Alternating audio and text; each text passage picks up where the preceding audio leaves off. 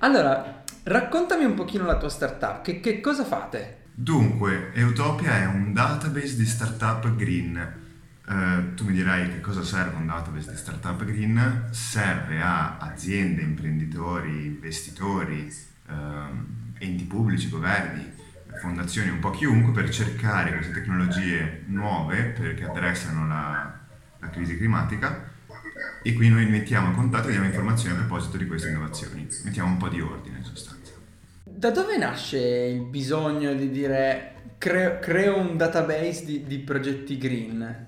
Dunque, il bisogno nasce appunto dal fatto che ci sia la, la crisi, tante soluzioni là fuori e sia difficile trovarle eh, aziende e investitori usano di solito risorse per fare scouting di startup, quindi eh, cercano su Google, usano piattaforme tipo la nostra ma che non hanno lo stesso focus, ehm, assumono enti esterni per fare ricerca manuale, vanno ad eventi, cioè cercano in qualsiasi modo di mettersi in contatto con le startup green. Um, noi, essendo specializzati nel settore, abbiamo una copertura più uh, precisa e, e completa del mercato del settore e, e, per questo quindi riusciamo a essere più efficaci ed averne semplicemente di più e rendere più facile la ricerca. Ok, uh, però voi siete, siete in Spagna, giusto? Siamo a Lisbona. Portogallo. Ah, siete, eh, giusto, pardon, è vero, ho fatto confusione, scusami. Voi siete, voi siete in Portogallo. Eh, sì. co- come mai il Portogallo per scegliere, cioè per, per portare avanti un progetto del genere? Dunque, sia io che il, mio, che il mio socio Andrea, che si occupa più della parte tecnica, eravamo già all'estero da un po'. Lui era a Budapest e io ero a Parigi prima che nascesse Utopia. Ci siamo poi sentiti, eravamo amici da tempo per iniziare a lavorare al progetto, eh, in remoto sostanzialmente, quindi nessuno dei due era già in Italia. Eh, abbiamo scelto Lisbona perché costa poco eh, e quindi era fondamentale per fare un bootstrapping come quello che abbiamo fatto noi c'è il mare, il sole che è importantissimo e eh, è un ottimo posto per, per, le startup, nel senso è un grande hub. Ehm, ci sono molte startup, la capitale europea del, verde del, europea del 2020 poi è andato come è andato, quindi non ha fatto una gran differenza, però nel senso c'è un ecosistema interessante in cui potevamo inserirci e penso sia stata effettivamente un'ottima scelta. Com'è l'ecosistema lì? Cioè, nel senso si, si è florido, è facile conoscere persone. Detto di nuovo, 2020 è andata malino, noi siamo arrivati qua a settembre 2019 e eh, stavamo sostanzialmente facendo gli MVP e sviluppando i prodotti, eh, quindi abbiamo fatto meno di quello che avremmo potuto a livello sociale. Ci sono degli eventi carini, non è una Barcellona, non è una Berlino, non è una Parigi, eh, però c'è, un bel, cioè, c'è una bella sensazione, ci sono tante persone internazionali che hanno voglia di, di parlare, scambiarsi, soprattutto sul, sul social entrepreneurship. Um, cioè, ho partecipato a diversi eventi di Make Sense, non so se la conosci. Mm, carino. Sì. Tornando, tornando, a voi, chi è il vostro utente ideale? Nel senso, chi è che, eh, appunto, prima mi dicevi che appunto aziende, investitori possono... Eh, chi è che, che, che davvero lo sfrutta? Dunque, abbiamo preparato il sito che sarebbe effettivamente la piattaforma per filtrare il nostro database, quindi noi non dobbiamo fare niente eh, in questi ultimi mesi e lo abbiamo appena lanciato, quindi in realtà siamo in fase di scoperta per capire chi sia l'utente ideale. Noi siamo partiti da acceleratori e investitori come target, ma in realtà mi sto ritrovando a parlare spesso con corporate adesso, che pensavo che non fossimo pronti, che non fossimo abbastanza, dati non fossero abbastanza dettagliati, tutto quello, e invece mi sembra che siano molto interessate. Uh, le corporate sono l'utente ideale nel lungo periodo, nel senso che hanno ovviamente grandi budget e, e quindi anche hanno bisogno di investimento di, di, risorse innovative costantemente su diversi settori, quindi ovviamente sì. A me piacerebbe tantissimo riuscire a lavorare anche con governi e enti pubblici, ad esempio, che ne so, l'UE per aiutarli a scegliere come investire questi soldi per il Green Deal, per esempio. Però quanto sono pronti strutture come governi, eccetera, eccetera, per aprirsi a, eh, a, una, a una startup come voi? Non ne ho la più pallida idea. sì, non, è semplicissimo, anche cercando su LinkedIn a chi, a chi scrivere eh, non, non si capisce niente. Ci arriveremo secondo me. Poi sei pronti, è un database. Mm, Non ho idea, hai ragione, non, non lo so. Ci sta, ci sta, ci sta anche che sia così perché comunque è, è un mercato difficilissimo da approcciare e, e, e comunque ci sta andare a baby steps, ecco. Ma ecco, invece io sono estremamente affascinato dal, dal vostro business model, nel senso che voi non chiedete all'utente di registrarsi, giusto? Voi fate di fatto scraping di dati per eh, registrarli nel vostro database. Raccontami un pochino questa cosa. Il business model sarebbe, come dici tu, che paga solo il cliente, quindi quello che usa il database. Uh, le aziende e le startup non pagano per essere lì sopra e spesso e volentieri non lo sanno neanche, nel senso che è tutto automatizzato. Uh, abbiamo questi bottini che uh, scrapano il web, nel dettaglio abbiamo, siamo partiti con delle liste ad esempio di acceleratori, investitori nel settore specifico, directories, news, cose del genere gliele diamo tutte targettate e una volta al una volta ogni tre mesi la stessa uh, fonte viene scrapata. In questo modo abbiamo sempre dati aggiornati, abbiamo un sacco di, di diverse fonti che poi vengono aggregate e, e alla fine abbiamo il, il, dato per ogni azienda. Come avete scelto il nome? Perché in realtà lo, lo, lo vedevo e dicevo, ma eh, da, da, dove esce? Dove esce? Beh, Eutopia sarebbe penso dal, dal greco una utopia positiva e, e possibile. Quindi siamo partiti con le idee molto confuse sul settore green, l'innovazione e tutto, ci siamo poi evoluti a diventare questo database, ma non eravamo partiti proprio così, l'idea era di aiutare le start-up e i progetti ad avere più visibilità e risorse. E, e quindi ci sembrava una cosa positiva, un posto buono per, per stimolare la, la, crescita di queste start-up e quindi la transi- accelerare la transizione verso la, un'economia più pulita semplicemente.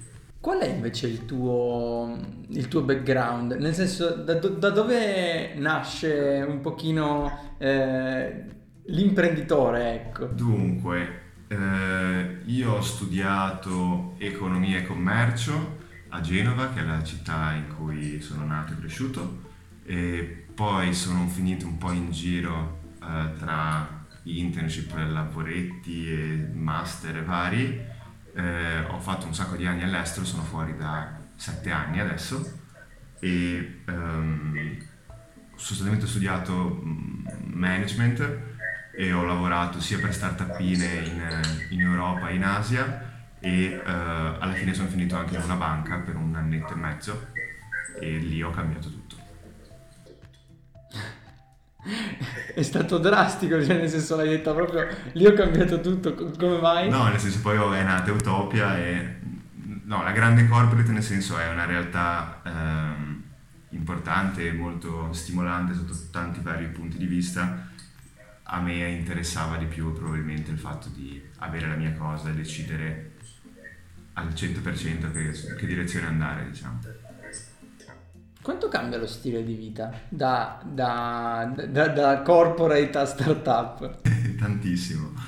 E, nel senso, da un punto di vista economico è sicuramente un disastro. Eh, lo sai benissimo, suppongo. Eh, dall'altro canto è bello, almeno a me ha fatto andare avanti a ritmi intensi per due anni a inseguire una cosa che sembrava difficilissima uh, il fatto mi piacesse fare quello che stessi facendo, cioè non era un peso il fatto di dover lavorare 10 ore al giorno anche weekend. Um, nel tempo poi è difficile continuare a tenere quel ritmo lì, soprattutto se non guadagni, non riprendi tutto quello che ci hai messo. Uh, sì, non ho risposto alla domanda. ho cambiato lo, parecchio, nel senso bello il fatto di, di, fare quello che vuoi, nel senso il lavoro alla fine diventa sempre la scelta numero uno, però posso andarmi a fare una passeggiata due ore se c'è il sole o farmi una pausa pranzo o decidere un giorno di non lavorare. Poi non so se lo faccio sempre, però... No, bravo, perché poi anch'io mi ritrovo in quella cosa che è, è molto peggio rispetto, rispetto, a avere una pausa pranzo di un'ora, magari la mia è tipo 10 minuti il tempo di mangiare e poi ciao.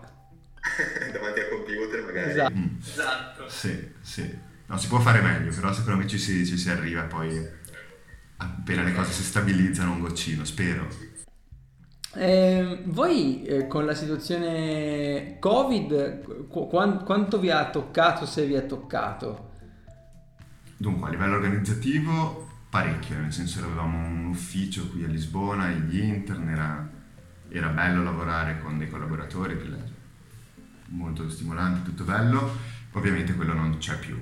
Um, e quindi è tutto remoto, che è complicato, sono tutti in parti diverse di, di, dell'Europa, però ce la si fa. A livello di business penso in realtà poco, uh, nel senso è una nicchia, è chiaro che con, il, con, la crisi sanitaria il desiderio di investire in, in startup sia un po' meno importante, sia sceso un goccino, nonostante i dati effettivi, ad esempio il, il report di Atomico sullo stato dell'economia delle start-up europee ha dimostrato che gli investimenti sono cresciuti anche nel 2020 nonostante eh, la crisi. Il settore green è uno particolarmente florido in cui nuovi fondi spuntano ogni secondo, nuovi capitali, nuovi investitori. Noi siamo in fase di partenza, non ci ha impattato così tanto. Probabilmente non posso fare un goccino meglio, ma ma com- come avete integrato l'intelligenza artificiale? Nel senso che molti ad oggi vedo che eh, dicono di utilizzare l'intelligenza artificiale, però poi effettivamente di intelligenza artificiale c'è poco, c'è, c'è, generalmente c'è poco. Voi in che modo la, la integrate? Dunque, il, il, mio socio è quello che, che, smanetta e scrive tutto il codice, fa tutto, quindi chiedo scusa se dico delle, delle cose assurde, spero di no. Eh, noi la usiamo per sostanzialmente dire se una startup fa energia rinnovabile o una soluzione per gestire i rifiuti, ad esempio. Cioè noi riusciamo a capire che cosa una startup fa in sostanzialmente traduciamo, leggiamo uh, del testo in parole chiave, uh, si chiama NLP, e, e, da lì poi altri modelli, penso di deep learning, uh, riescono a dire chi fa cosa. Um, questo è lo, lo, scopo principale, lo usiamo anche per ad esempio dire lo stage della, della startup, quindi quanto è sviluppata e di base quando hai tanti dati per poter fare delle previsioni diventa interessante usare uh, l'AI, però non c'è più la componente di NLP. Um, ehm, funzionare funziona come concettualmente, per farla funzionare bene ci vogliono una marea di dati e, um, e un sacco di tempo. Quindi ad oggi noi abbiamo questo ibrido in cui l'AI fa i numeroni e poi cerchiamo di riguardare i tag o le, le cose più importanti per i clienti anche a mano per portare sulla qualità del, del dato. Wow, questo sfata un sacco il mito del, sai, l'intelligenza artificiale fa tutto e evita... no, no, eh, almeno nella nostra esperienza, nel senso, probabilmente... Certo, poi in questa applicazione, certo, certo, certo. Ma ehm, spiegami meglio questa cosa del testo, è molto affascinante, nel senso l'intelligenza artificiale nel vostro caso eh, analizza il testo eh, in che modo riesce a categorizzarlo in, in, parole chiave? Magari è una domanda troppo tecnica, non lo so, eh. Provo, provo ad andare, magari dico delle, delle cose assurde. Eh, sostanzialmente, mettiamo che tu voglia capire se un'azienda è green o no ok, la, il primo step.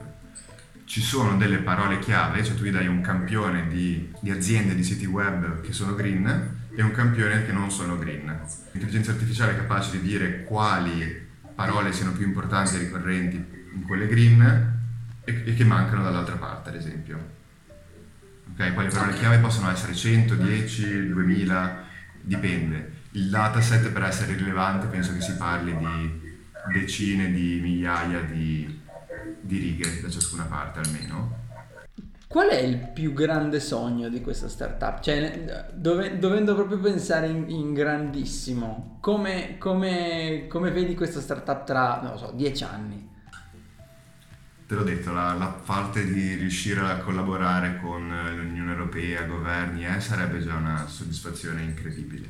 Um, in dieci anni, se proprio dovessimo pensare in grandissimo, ci piacerebbe essere anche poi una sorta di, non dico VC, ma riuscire a lavorare con, con startup, magari programmi di accelerazione, eh, diventare una sorta di hub anche per, per il nostro settore. Eh, che cosa questo significhi non è, non è, chiarissimo. A me piacerebbe l'idea di, di, investire, magari prendere un po' di equity, però è, è chiaro che siamo molto molto lontani da una cosa del genere. Però concettualmente avendo poi conoscendo tutti gli attori, avendo, essendo in mezzo un po' a tutto l'ecosistema, ha senso, chiaro, che bisogna accampare e fare qualcosa di, di interessante fino a quel momento là. Ok, fighissimo. Allora, grazie mille, a presto, ciao ciao. Grazie a te, ciao ciao ciao ciao.